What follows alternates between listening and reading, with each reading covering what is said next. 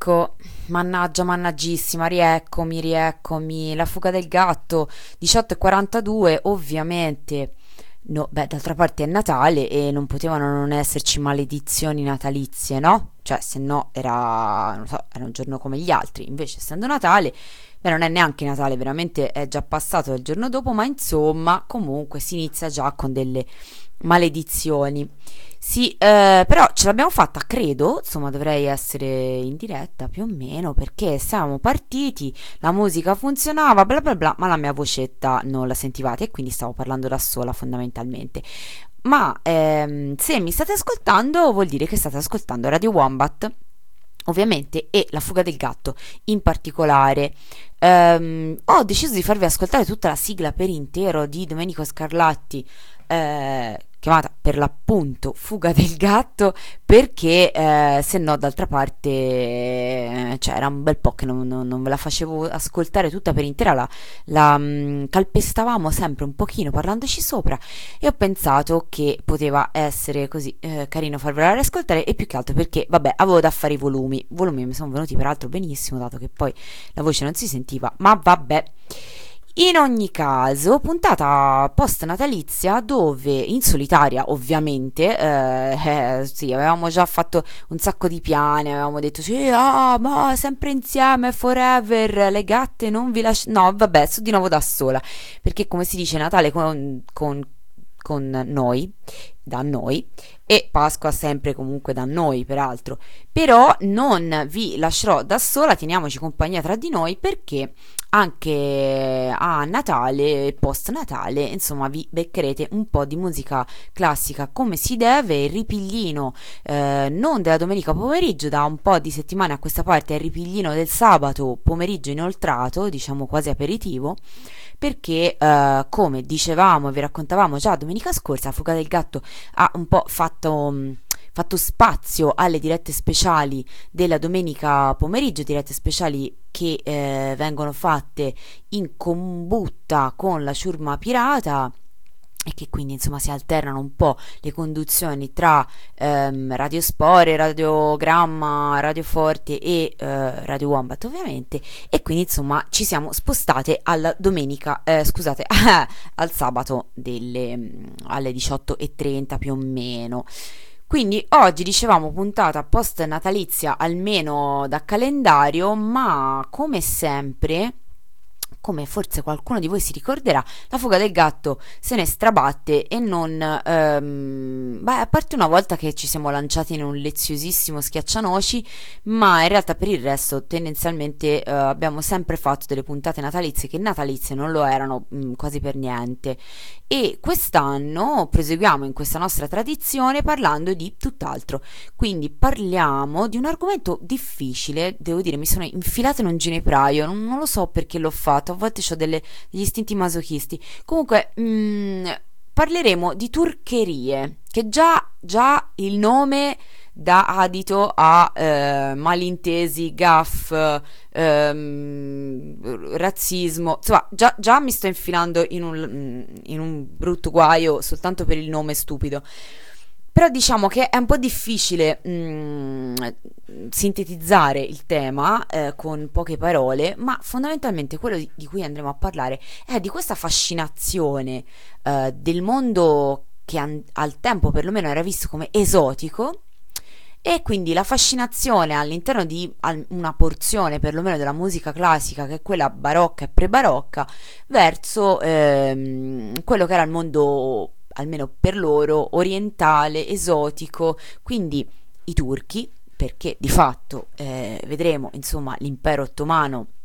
eh, era bello potente in quel periodo e, e coi turchi ci, ci era avuto a che fare. E quindi eh, di fatto si parlava dei turchi e, e, e poi insomma o, o, eh, di, di, fatto ovviamente quando si dice turchi eh, nel Settecento non ci si riferisce ai turchi di adesso ma questo è abbastanza evidente però insomma in realtà poi lo vedremo questa fascinazione per questo mondo che loro mh, mm, insomma no, non perché fossero scemi però di fatto i confini erano diversi da quelli che sono adesso eh, i confini geografici ma anche quelli politici e culturali. Insomma, in questa fascinazione per il mondo esotico, diciamo, eh, orientale, ci mettevano un po' di tutto. Vedremo che in particolare nelle, nei brani che ci andiamo a ascoltare adesso, negli esempi che ci andiamo a ascoltare in questa scaletta di oggi, parliamo un pochino, eh, cioè, partiamo da, dai turchi per l'appunto, ma finiamo nelle Indie, per poi ritornare ai turchi peraltro. Però, insomma, in quelle che venivano chiamate Indie, eh, che però eh, lo vedremo, insomma, mh, mm, di, Indie, di, di, indiano avevano ben poco. Eh, ma, ma, iniziamo subito, appunto, teniamo presente che, ehm, che appunto il, l'impero eh, ottomano era, eh, stiamo parlando del 600-700 fondamentalmente, il, i due secoli che andiamo a esaminare oggi e ovviamente faremo boh, un volo così eh, abbastanza mh, mm, così abbastanza un'infarinata come sempre anche perché non ho minimamente gli strumenti per fare qualcosa di più approfondito però ehm, in quel periodo, in quei due secoli, mh, mm, insomma, l'impero ottomano era probabilmente, soprattutto nel 600, al massimo del suo splendore. Um, tra il XVI e il XVII secolo ehm, sotto il regno di Solimano il Magnifico, l'impero ottomano appunto arrivò all'apice del potere. Vi leggo brutalmente da Wikipedia, diventando un'entità politica multiculturale, multilinguistica e multietnica, quanti molti, eh, che controllava un vastissimo territorio esteso dai confini meridionali del Sacro Romano Impero alle periferie di Vienna e della Polonia a nord fino allo Yemen e all'Eritrea invece a sud eh, dall'Algeria a ovest fino all'Azerbaigian a est, controllando gran parte dei Balcani, del vicino Oriente e del Nord Africa. Nei secoli ben sette guerre turco-veneziane caratterizzarono i rapporti tra l'impero ottomano e la Repubblica di Venezia, partner privilegiati nei commerci, ma nemici perenni per il controllo del Mediterraneo e in particolare della Grecia questo così per contestualizzare vagamente eh, così. Quindi chiaramente la, mm, il mondo anche musicale, il mondo culturale di quel periodo vedeva un po' i, i turchi e gli ottomani come eh, un popolo fondamentalmente da cui guardarsi, cioè lo guardavano e lo vedremo anche, mh, mm, sì, sì, sì in, qualche, in, qualche, modo se ne trova traccia nella musica eh, che viene scritta eh, vedevano questi popoli come dei popoli molto mh, combattivi, a volerla dire con un termine carino, in realtà eh, insomma molto, molto eh, degli invasori, molto violenti anche, che avevano un po' il pallino della conquista, non che invece ehm, gli altri popoli europei occidentali, diciamo occidentali, fossero invece appunto pacifici e gentili, ma insomma eh, nella cultura dell'epoca probabilmente c'era sì un fascino verso delle culture, dei costumi eh, diversi da quelli che si vedevano tutti i giorni, ma c'era anche abbastanza paura di, insomma, di essere uh, invasi, ecco, quantomeno, o perlomeno di fare una finaccia eh, paure appunto a volte anche eh, un po' comprensibili, a volte meno, ma vabbè, non ne addentriamoci troppo anche se poi lo vedremo. Quindi questo era un po' il, um, il contesto. In realtà nel, um, nel 700 eh, non c'è ancora il, il gusto per l'eccentrico e un po' questa estetica dell'es- dell'esotico, no? Della, ehm, del, de, quasi dello scherzo buffo che invece eh, dominerà poi eh, più che altro appunto nel, nell'Ottocento lo, lo, vedremo. Ma eh, qui si iniziava un pochino a eh, cioè iniziava ad esserci un po' anche questo gusto e quindi mh, oltre a questa mh, questa paura volendo e questo, questa, um, questo sguardo un pochino spaventato con, con, cui si guardava all'impero ottomano e a, chiamiamoli, turchi, sempre con tante virgolette, c'era anche un po', iniziava ad esserci anche un po' un fascino e una, una curiosità soprattutto, eh, sia per, i costumi, per uh, gli usi, per le, le diverse abitudini che, che, a cui si guardava con un certo anche grado di curiosità, appunto. Uh, Shakespeare pare che uh, con il personaggio di Otello inizia eh, pare che sia uno dei primi che inizia un pochino a definire il contorno del Moro, del personaggio del Moro, come eh, qualcuno con una sua psicologia e anche una, mm, una complessità. Quindi eh, esce un po' dalla figura della macchietta del um, eh, barbaro sanguinario e inizia un pochino a, eh, ad assumere un ruolo più completo e anche più, più dignitoso o, obiettivamente. Quindi eh, iniziano piano piano a, eh, ad associarsi, ad aggiungersi a appunto queste, queste macchiette, questa, quella che poi di fatto era molta propaganda guerresca, poi ovviamente inizia ad aggiungersi anche una certa complessità eh, di sguardo alla quale si guardava a questi popoli. Ehm, neanche così tanto lontani in realtà, neanche da un punto di vista geografico. Quindi iniziamo un po' questo viaggio che sarà, vi avverto, completamente atemporale, nel senso che non andremo in ordine, saltabeccheremo di qua e di là. Ovviamente lo sapete ormai per chi ascolta la fuga del gatto, eh, ho una passione che mi eh, impedisce di andare oltre il Settecento, quindi finiremo con Mozart perché oltre Mozart non ho un po' le colonne d'Ercole, non riesco ad andare. Ci sarebbe ovviamente ehm, da inoltrarsi nell'Ottocento perché eh, mi viene da dire purtroppo, ma, ma, ma sarei... Mh, come dire no, ovviamente no, non posso dire purtroppo, però ecco ne è stata fatta tanta di musica che potrebbe rientrare perfettamente in questa scaletta, ma non sarà l'argomento di oggi, anche perché poi davvero se no si starebbe qua quattro ore. Quindi non indugio ulteriormente in chiacchiere e vi faccio ascoltare un primo eh, brano perché parlavamo della Francia, iniziamo da lì e iniziamo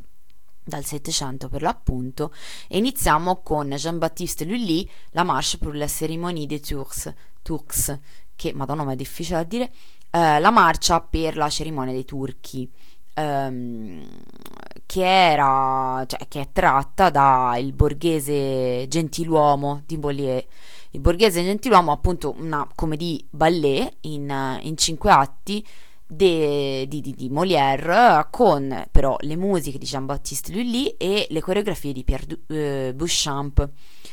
Una tragedie, eh, comédie, scusate, ballet eh, composta e rappresentata nel 1670, quindi siamo al, mh, mm, alla fine del 600, eh, quasi all'inizio del, de, del 700, con un gusto, in realtà lo sentirete già ehm, quasi settecentesco nella corte di Luigi XIV ovviamente. La se- la, la, mm, c'è una, una satira ehm, che pervade tutta questa intera commedia. È una commedia di fatto eh, completamente scherzosa una, una burla ehm, e, e, satirica innanzitutto nei confronti del, della corte ehm, che la ospitava poi di fatto. Um, le vicende sono quelle di una coppia borghese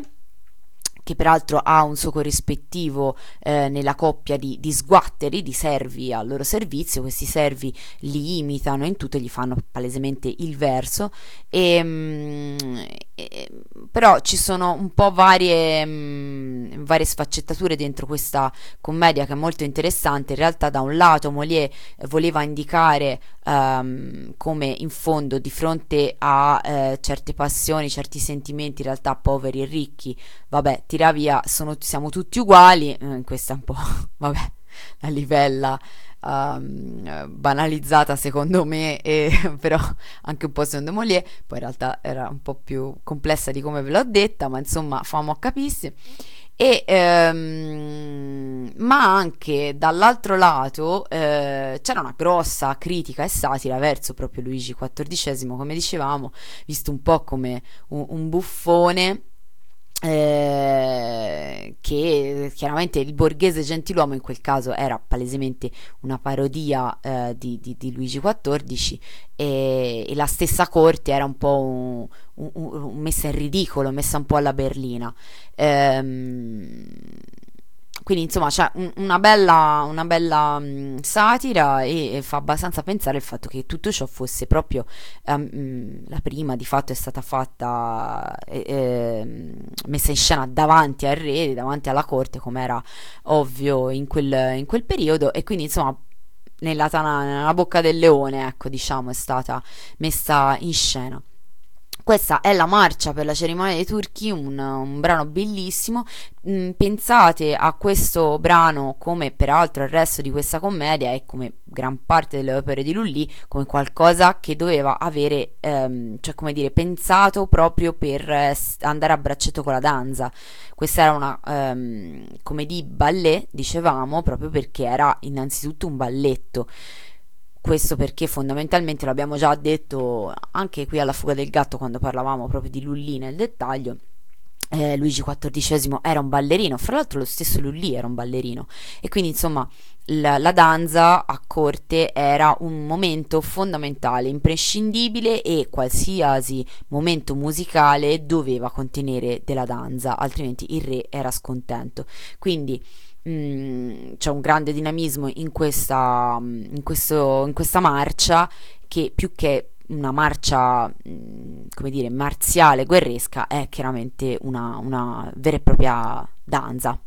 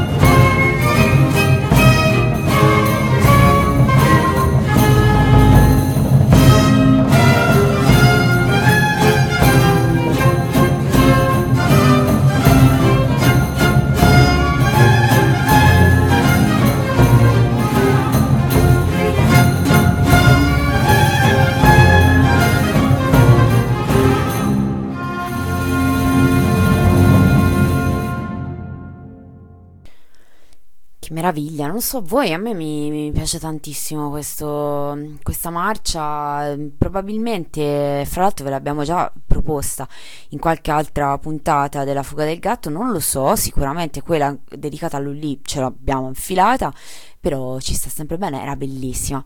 Um, quindi dicevamo il uh,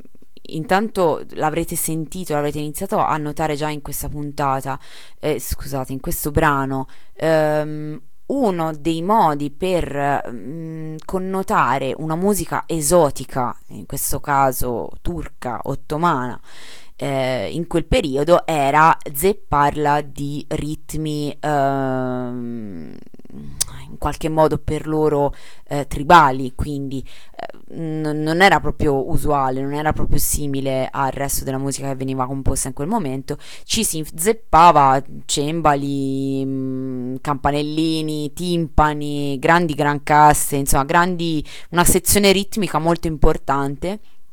ed era un modo per uh, dare questa sensazione appunto un po' di, um, di esotico dal loro punto di vista. Um, e però ci aggiungo rivisitato tutto e sciacquato alla francese perché ovviamente quello che sentivate era sì conteneva tutti gli elementi di satira di, di, che dicevamo prima ma in realtà era anche un grandissimo momento di parata eh, per la corte e per il re in particolare e quindi di fatto questa era una, una marcia eh, che, che, celebrava anche ovviamente il re e, e, la cultura francese quindi in realtà era, era tutto un po' intriso insomma. Ehm, questo era eh, uno dei, mh, dei primi eh, brani, appunto il primo brano di questa scaletta e eh, rimanendo in, um, in, Francia c'è un altro ascolto che volevo proporvi che era eh, tratto dalle Indie Galanti di Rameau um, un, insomma siamo sempre nello stesso periodo più o meno e siamo sempre sulla stessa area ehm, la trama delle Indie Galanti, questo forse non ne abbiamo mai parlato, la fuga del gatto, non me lo ricordo. Comunque fondamentalmente eh, ci sono, come sempre nella commedia, nella tragedia francese ehm, di quel periodo, mh, mm, ci sono vari intrecci sentimentali, mh, mm, ambientati questa volta nelle Indie ehm, che eh, all'epoca eh, era il nome che si dava ai territori extraeuropei fondamentalmente divisi tra le Indie occidentali e le Indie orientali. Ehm, c'è un prologo allegorico che eh, in qualche modo racconta, motiva la scelta di, di questi paesi così lontani e mm, dove fon- gli autori colgono l'occasione per coniugare l'apparato mitologico ehm, caratteristico peraltro dell'opera francese di quel periodo, ehm, che era un po' eh, d'obbligo, cioè, era molto standardizzata la tragedia e la commedia eh, francese in quel periodo, non è che si poteva proprio mh, fare come ci pareva, soprattutto perché eh, si era, come abbiamo visto altre volte, in concorrenza con l'opera eh, italiana che iniziava in quel momento, era, era, già iniziata da diversi decenni e, e con cui insomma il, invece la commedia la, eh, la tragedie eh, lyrique o ballet di, francese andava in aperta competizione. Quindi c'erano degli stilemi de, degli schemi non si poteva proprio mh, improvvisare. Quindi uno di questi, eh, di questi mh, schemi era appunto un certo um, riferimento mitologico classico. Eh, qui viene ridotto un po' al minimo e quello che viene invece esaltato è eh, questo interesse che dicevamo per, per, l'esotismo e ci sono chiaramente diversi divertismon, diversi um, appunto elementi a partire dalle scenografie, i costumi che in realtà erano anche molto elaborati e molto curati eh, perché ovviamente facevano parte del, dello stupore che, che, che, faceva, che era una parte fondamentale della rappresentazione, quindi non c'era solo la musica, non c'era solo la danza, c'era, non c'era il libretto e basta, ma c'era ehm, l'impianto scenografico, la, i costumi che dovevano stupire, dovevano meravigliare, dovevano essere eh, strani, dovevano anche in qualche modo solleticare la fantasia e farti viaggiare oltre dove, confini dove magari eh, insomma che altrimenti difficilmente avresti potuto potuto varcare. Questo eh, quadro appunto qui eh, cioè, all'interno di questo quadro eh, vengono rappresentate come dicevamo delle vicende amorose abbastanza stravaganti. In realtà gli piaceva ai francesi un po' fare questi giochetti un po' strani ehm, con un umorismo peraltro un po' tutto loro tra indigeni chiamiamoli così ed europei ehm, arricchiti appunto da dei riferimenti um, storicamente fondati, però rielaborati e appunto rimpiastricciati in maniera abbastanza larga. E, poi c'era un po' di tutto, c'erano tradizioni culturali, anche quelle eh, reinterpretate, nomi e luoghi dei paesi Mm, che anche quelli eh, erano abbastanza invece filologici e quindi davano un, um, come dire, un, riuscivano a dipingere un quadro non puramente immaginario, ma ti davano anche dei contorni un po' realistici, per cui tu potevi um, appunto eh, dipingere una, un, un, quadro eh,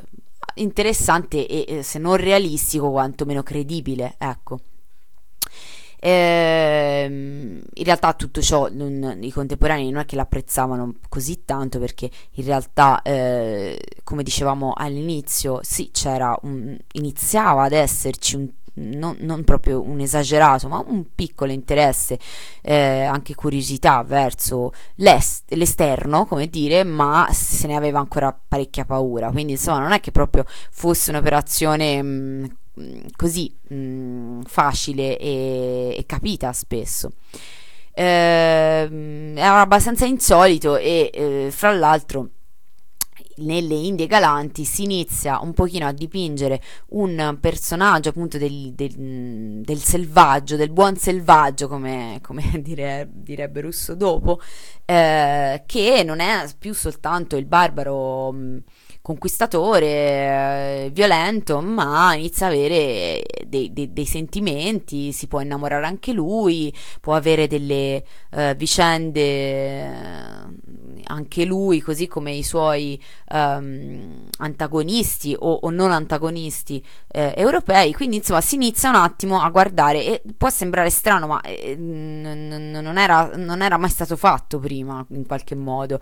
Quindi se non nel quadro di, mm, di, musica che veniva ancora prima, che però si, la la, la, a collocare sempre nel, nel, mondo classico e lì ti salvavi, perché lì in fondo sì, vabbè, c'erano i persiani, c'era la cultura ellenica, però era tutto un'Arcadia, era tutto un mondo dei balocchi, così, mm, per cui in fondo non, non, non aveva, era tutto un po' eh, ideale, non aveva una grossa attinenza mh, concreta con la realtà di tutti i giorni, con le cronache dinamiche politiche e geopolitiche del momento, quindi era anche un po' più facile volendo rifugiarci. Sì. Qui era un po' le prime volte in cui invece si, ci si andava a riferire espressamente a eh, dei personaggi e delle, e delle culture ehm, reali, tangibili e, e, e del giorno d'oggi, come dire, pur ovviamente con tutto quello che abbiamo detto che erano completamente rimpiastricciate ehm, in un'ottica ovviamente se non colonialista perlomeno eh, in un'ottica di, di, di propaganda da guerra insomma quindi dove c'era ovviamente una, una, una, valanga di stereotipi che venivano usati e anche poca conoscenza peraltro di, di, quello di cui si andava a parlare. Però insomma iniziano ad esserci degli elementi un po' interessanti. Questo quindi a questo punto eh, vi farei sentire da appunto sempre le Indie Galanti come si diceva uh, quello che ho scelto è esattamente eh, l'air de, de sauvage quindi l'area dei eh, selvaggi perché comunque non bisogna lasciare spazio all'immaginazione e questo è. Quindi ce lo ascoltiamo, è un ascolto breve breve breve, dura um, due minuti scarsi e poi ritorniamo sempre sulla fuga del gatto ovviamente.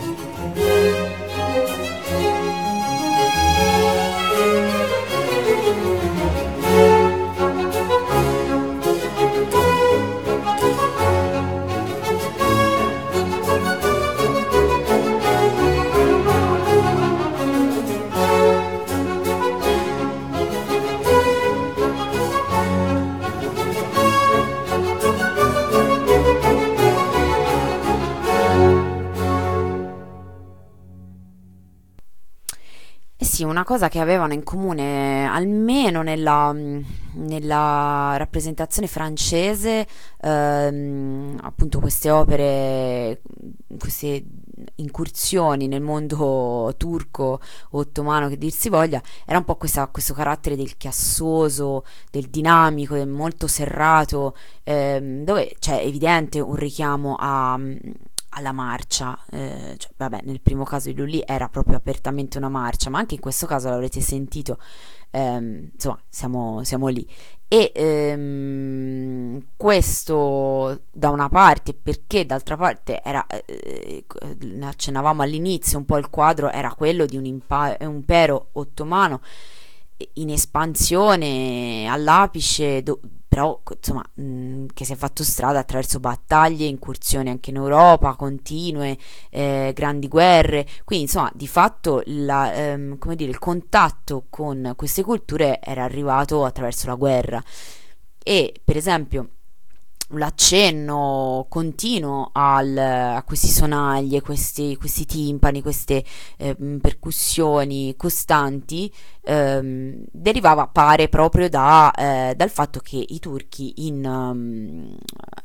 cioè l'esercito ottomano, in battaglia portava Uh, questo, questo, tipo di, di strumenti. Um, beh, peraltro la musica in battaglia potrebbe essere un ottimo argomento di, di, un'altra puntata, però la musica in battaglia non è che solo loro usavano portarcela, però ecco, loro eh, si portavano dietro tutta questa serie di percussioni, mh, mm, uh, appunto sonagli mh, mm, vari, e tamburelli, cose di questo tipo. Ora tamburello no, in effetti forse no, non è proprio il termine tecnico che eh, si dovrebbe scegliere, ma vabbè, insomma, avete capito, tutto questo armamentario probabilmente era un po' cioè, era un simbolo probabilmente, cioè, probabilmente al tempo se dovevi pensare agli ottomani ti, un po' te, questo ti era arrivato ed è anche uno dei motivi per cui appunto questo ricorre, questo carattere ricorre un po' in tutto questo tipo di musica. Ora rimaniamo sempre alla fine del, sette, del 600, scusate, questa volta usciamo dalla Francia e eh, andiamo in, in, Inghilterra con Parcel, ma ehm, Parcel non ha scritto, almeno sì, no, direi, no, no, qui non si tratta ehm, di turchi, non si tratta dell'impero ottomano, ma c'è un altro tipo di fascinazione verso l'esotico che però, cambiamo ambito geografico, si parla delle Indie. Um, in particolare ci, c'è questo, um, questo brano che vi farò ascoltare tratto da The Indian Queen e um, che appunto uh, l'ultimo, l'ultima opera teatrale di Parcel del 1695 pare che probabilmente uh, Parcel morì proprio prima del debutto di questo spettacolo quindi non, non poté mai vederlo andare in scena aveva 36 anni e uh, morì proprio subito prima della, messa, della prima messa in scena di, questo, di questa opera. E, ehm, purtroppo, come spesso appunto accade, di cui, cosa di cui mi sono lamentata anche troppo, eh, ma mai abbastanza, ehm, non, non, si è avuta cura minimamente eh, della, della, musica, eh, di questo tipo di musica, di musica antica e barocca, mh, mm, da, diciamo dall'Ottocento in poi, e quindi è andata perduta quasi del tutto. In realtà la partitura di The Indian Queen uh, non, non, non, si è potuta ricostruire se non in parte, quindi ci sono uh, molti frammenti, uh, molti pochi frammenti oggettivamente e tutti eh, sparsi, per cui non si ha eh, più traccia della linearità che poteva avere questa opera, non si sa, è difficile anche ricostruire bene la trama,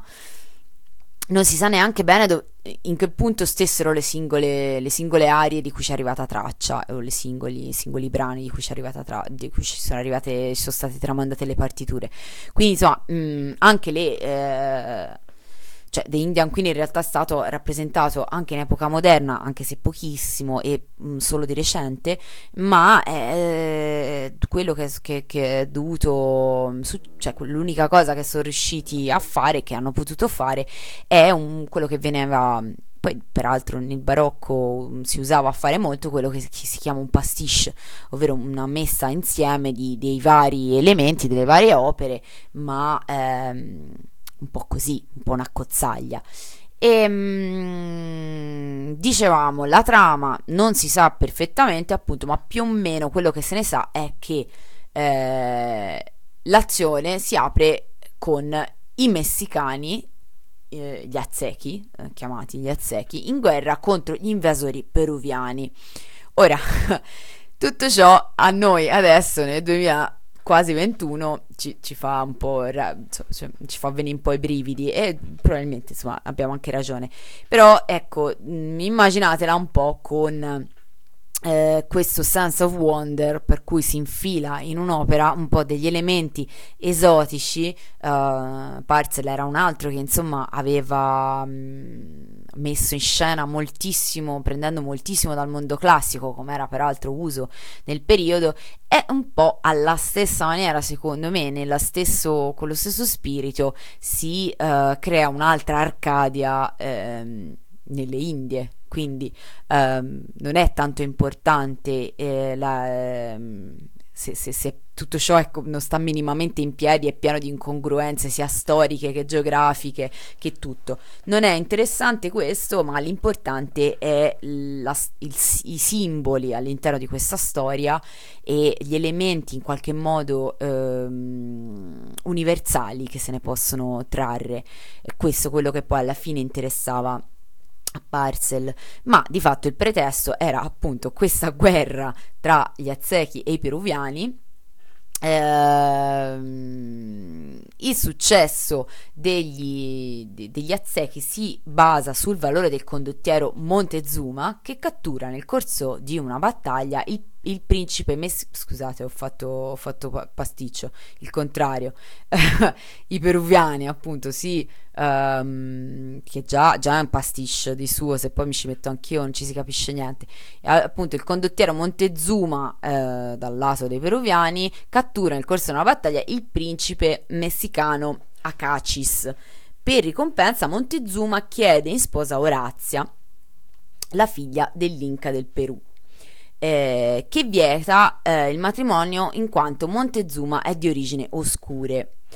Per vendicarsi, il condottiero diserta e passa al nemico. Guidando eh, i messicani, batte i peruviani e fa prigionieri l'Inca con Orazia. Cioè, capite bene che per quello vi dicevo all'inizio no? che era difficile questa puntata. È un gran casino, eh, anche perché non abbiamo sponde da nessuna parte, non c'è margini, cioè non è che ti puoi rifare alla realtà, niente. Eh, vabbè, eh, bisogna stare all'immaginazione di Parcel in questo caso. Dicevamo, eh, passa al nemico, bla bla bla, ah, fa prigionieri, batte i peruviani, bella storia, abbiamo fatto. La regina messicana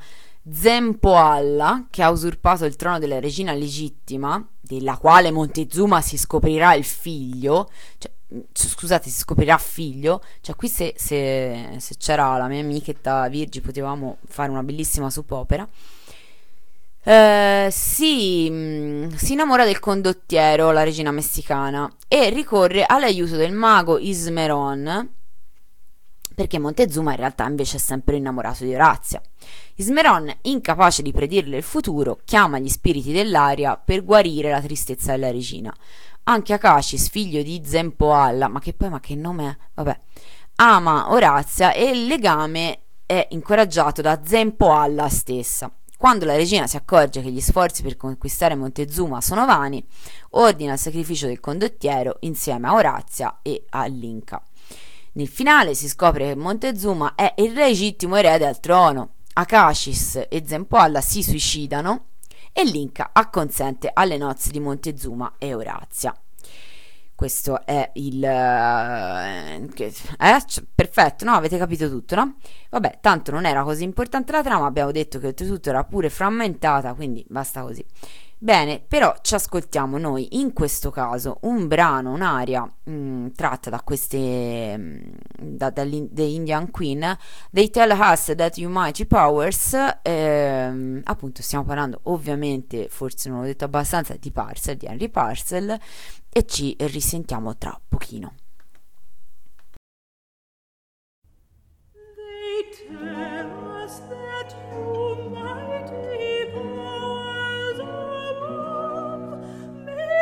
forever.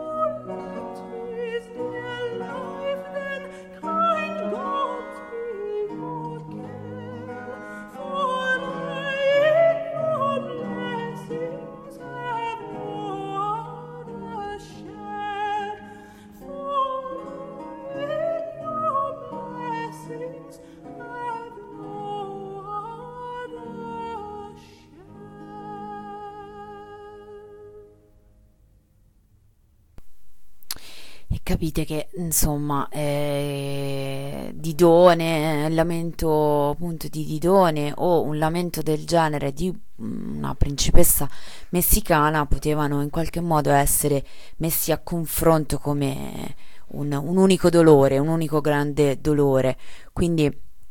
in questo penso che Parcel avesse veramente una, una bacchetta magica di trasformare in bellezza qualsiasi cosa che toccava. Ora ar- mm, proseguiamo ehm, perché non potevano mancare in questa scaletta eh, le crociate e i saraceni e perché no. Eh, quindi ci arriviamo attraverso Endel e attraverso Rinaldo eh, al tempo delle crociate, Goffredo di Buglione, a capo della spedizione cristiana in Terra Santa contro i, i, i Saraceni, per ottenere l'aiuto del giovane Rinaldo, valoroso cal- cavaliere templare, gli promette in sposa la bella figlia Almirena, quando Gerusalemme verrà conquistata. Ma c'è, che mezzucci, vabbè, è così. I cristiani, capeggiati da Rinaldo, occupano la Palestina, assediano il suo re pagano Argante a Gerusalemme. La maga Armida, che ricorre spesso in varie altre opere, amante di Argante, riesce con i suoi sortilegi a imprigionare nel suo castello incantato l'innocente Almirena e quindi ad attirare anche Rinaldo, del quale si invaghisce, tentando invano di sedurlo con l'inganno, trasformandosi in Almirena. Questo grande classico, veniva usato sempre. La vicenda si complica quando a sua volta Argante si innamora di Almirena che lo respinge sdegnata. Dopo innumerevoli difficoltà, Armida, che tenta di uccidere Almirena, salvata poi da Rinaldo, che tenta di uccidere a sua volta Armida, ma che viene a sua volta salvata dalle furie, i due giovani finiscono, eh, ve- finalmente vengono liberati da Goffredo. Eh, mamma mia, anche qua è un casino. Rinaldo col suo esercito espugna Gerusalemme cattura Argante e Armida convertendoli al cristianesimo e, e tutto bene, ah, che bello, eh, tutto, tutto, finisce bene. La seconda versione invece i due scenderanno su un carro all'inferno, eh, e qui vi va peggio. E infine sposa Almirena. Beh, questa era la, la favoletta appunto di Rinaldo di, di Handel e um, beh allora Rinaldo ovviamente è, è famosa per n- numerose um, numerose arie eh, ma, ma eh, tra cui la, la famosissima Lascia che io pianga ma in realtà ovviamente non vi farò ascoltare questa vi farò ascoltare invece 20 turmini prestate che è un'altra um,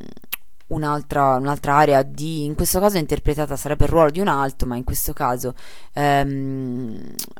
è interpretata da Jean-Claude Melguar, quindi un controtenore. E sì, questo è un altro ascolto di Handel, ma cioè, il primo ascolto di Handel, ma ce ne sarà un secondo perché poi lo vedremo. Um, non è il primo riferimento esplicito che. Um, che Handel, insomma, dove Handel si avventura. Ce ne sarà almeno un altro che ci andremo ad ascoltare dopo di questo, ma intanto sentiamoci Rinaldo.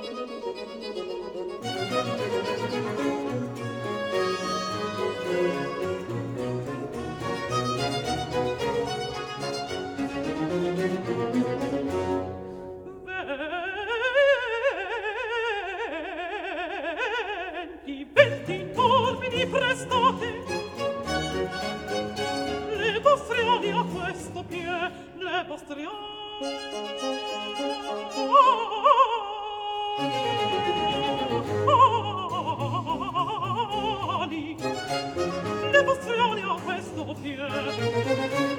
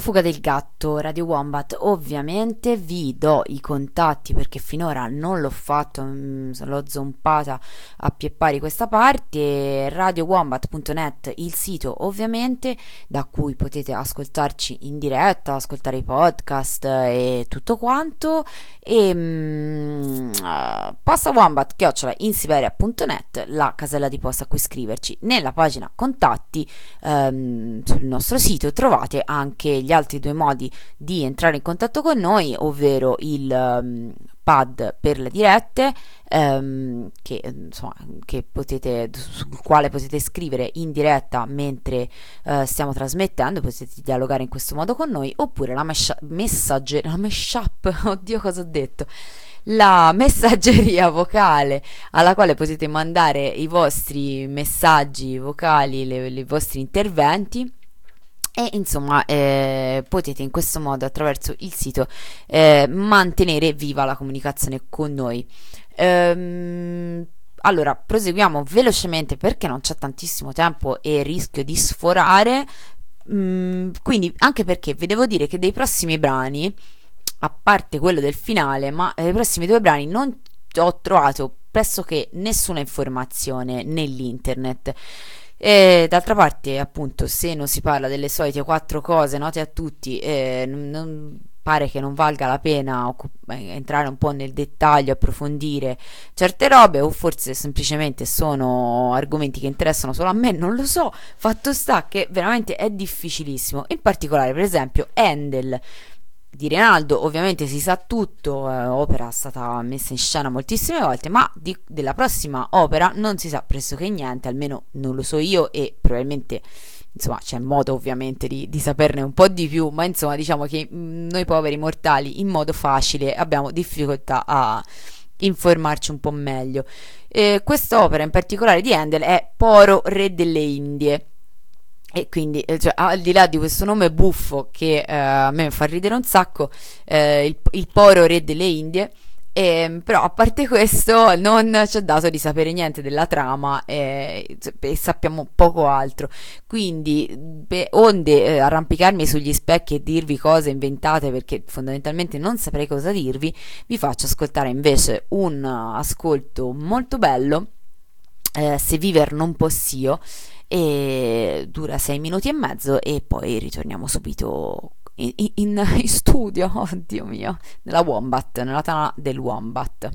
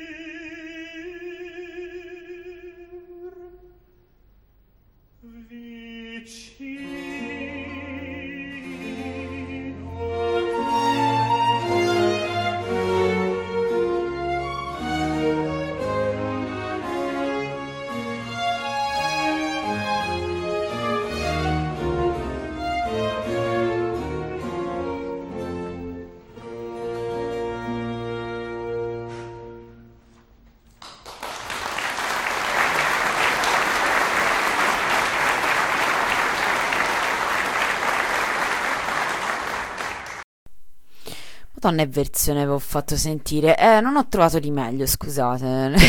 Eh, non so, magari a voi piaceva, ma no, no sinceramente. Ma è andata così.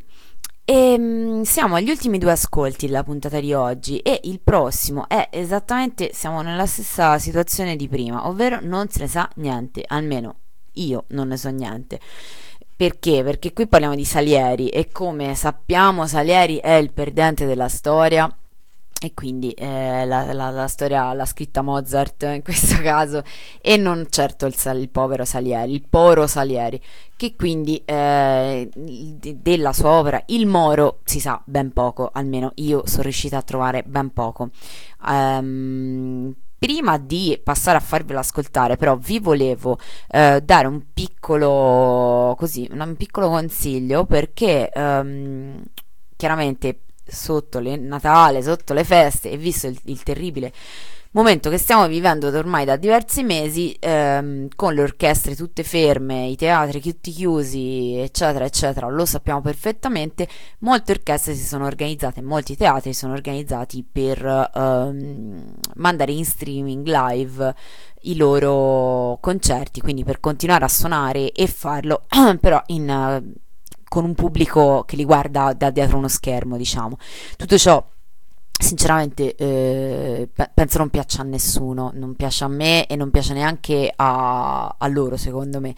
Eh, le persone intelligenti, gli stessi direttori di teatro, musicisti che ho sentito eh, in questi mesi intervenire riguardo, a questo riguardo, sono i primi a lamentarsene, a dire che non è mm, un modo di fruire la musica che gli piace, di fruire e di farla fruire. Detto ciò, eh, ora come ora, è anche vero che eh, i musicisti hanno un bisogno vitale, proprio al di là della questione meramente economica, proprio una questione di salute psico- psicofisica, secondo me, di poter suonare. E se anche non lo fanno avendo un pubblico con cui avere un rapporto diretto, il che chiaramente eh, rende tutto molto diverso, però già il poterlo fare in un teatro vuoto è comunque poterlo in qualche modo fare pur sempre meglio di niente. Quindi vi segnalo in particolare una di queste, di queste iniziative, in particolare vi eh, segnalo l'Orchestra Toscanini di Parma che uh, oltretutto ave- mi stanno doppiamente simpatici perché hanno tolto tutto quello che avevano su, da Facebook litigandoci e hanno ehm, messo gratuitamente disponibile sia live che eh, poi disponibile in qualsiasi momento dopo eh, tutta la, la, stagione autunnale che, che, come capirete ovviamente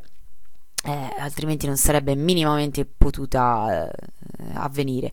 e, mm, e, l'hanno messa su Vimeo, non che Vimeo invece sia il paladino della, della giustizia, però insomma, eh, in particolare il link eh, è vimeo.com slash latoscanini e si trovano già diversi concerti che hanno avuto luogo nei, nei giorni scorsi, tra cui un bellissimo concerto diretto da, da Federico Maria Sardelli che con repertorio di Corelli, Vivaldi, insomma moltissime cose belle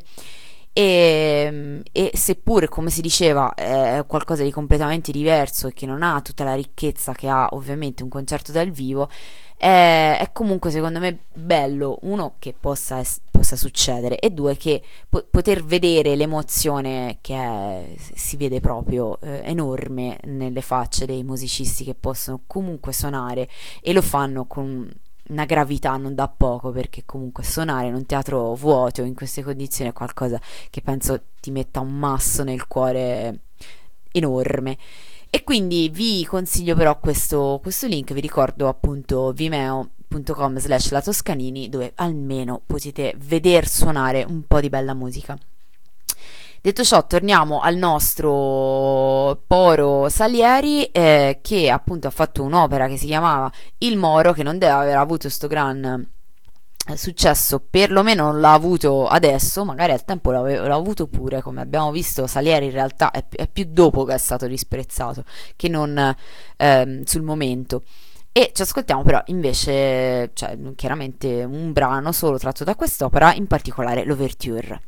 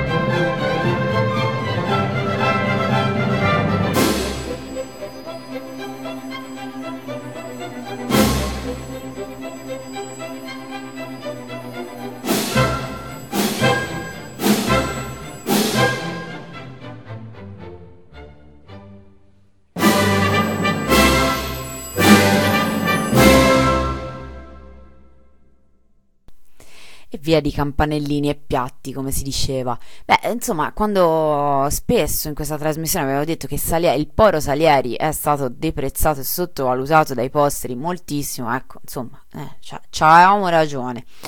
Beh, eh, direi che la scaletta di oggi è giunta alla conclusione, ma, ma eh, arriva insomma un finale in bellezza, direi, perché dopo il poro Salieri arriva e l'amato Mozart con ovviamente il ratto dal serraglio che non potevo non infilare in questa, in questa puntata. Ehm, un'altra overture in realtà ne avevamo sentite un bel po' in questa scaletta. Ehm, però insomma sì d'altra parte il ratto del serraglio era uno dei, dei, degli ovvi ascolti. Eh, questa volta mh, si torna in Turchia si torna con i Mori, questa volta degli improbabili Mori tedescofoni, in realtà il che fa abbastanza ridere, hanno rapito la giovane Costanze e la tengono prigioniera in un serraglio dal quale il suo fidanzato Belmonte, giunto in Turchia dalla Spagna per liberarla, riuscirà dopo mirabolanti avventure con il favore del magnanimo Pascià Selim a portarla via tra il giubilo generale con la scena finale di grandi danze, grandi feste. Um, questi turchi di Mozart sono, eh, come si diceva prima, buffi, chiassosi ancora di più degli altri, ma sono anche allo stesso tempo romantici, sensibiloni, ehm, al punto di deporre la scimitarra davanti all'amore dei due giovani fidanzati quindi mh, mm, e, e, addirittura il serraglio che era una prigione diventa in, questa, in questo immaginario mh, mm, rocambolesco e, e, barocco anche post barocco di Mozart una, un'esotica alcova dove, dove, si può vivere felici e contenti appunto tra mh, mm, le meraviglie di un mondo esotico e ehm, mh, questo quindi è, è, ovviamente l'inizio di una lunga fascinazione. Beh, l'inizio abbiamo visto, non proprio, però insomma la continuazione è un po' l'esplosione di una lunga fascinazione che verrà poi ehm, il dipanarsi nei secoli successivi, la passione verso eh, quello che viene considerato da noi occidentali l'esotico e il, così, il, il mondo orientale. E ehm, però insomma. D'altra parte ne andava fatta cronaca in qualche maniera e secondo me comunque sono state fatte cose molto belle nonostante tutto. Questo appunto è l'ouverture da um, Il ratto dal serraglio di Mozart e vi saluto con questo, vi do appuntamento a um, sabato prossimo sempre intorno alle um, 18.30 ehm, sì, sabato prossimo è il 2, quindi è lecito, sì sì sì, no perché mi era venuto in mente ho detto ma magari cioè, si aspettano il capodanno con la fuga del gatto, non esageriamo, è il 2 quindi si può fare. Vi, mm, vi, saluto e vi auguro una buona serata. Ovviamente, se volete, in compagnia del Wombat ci saranno ancora un po' di repliche e, di, eh, e musica. E eh, quindi a domenica prossima. Ciao ciao.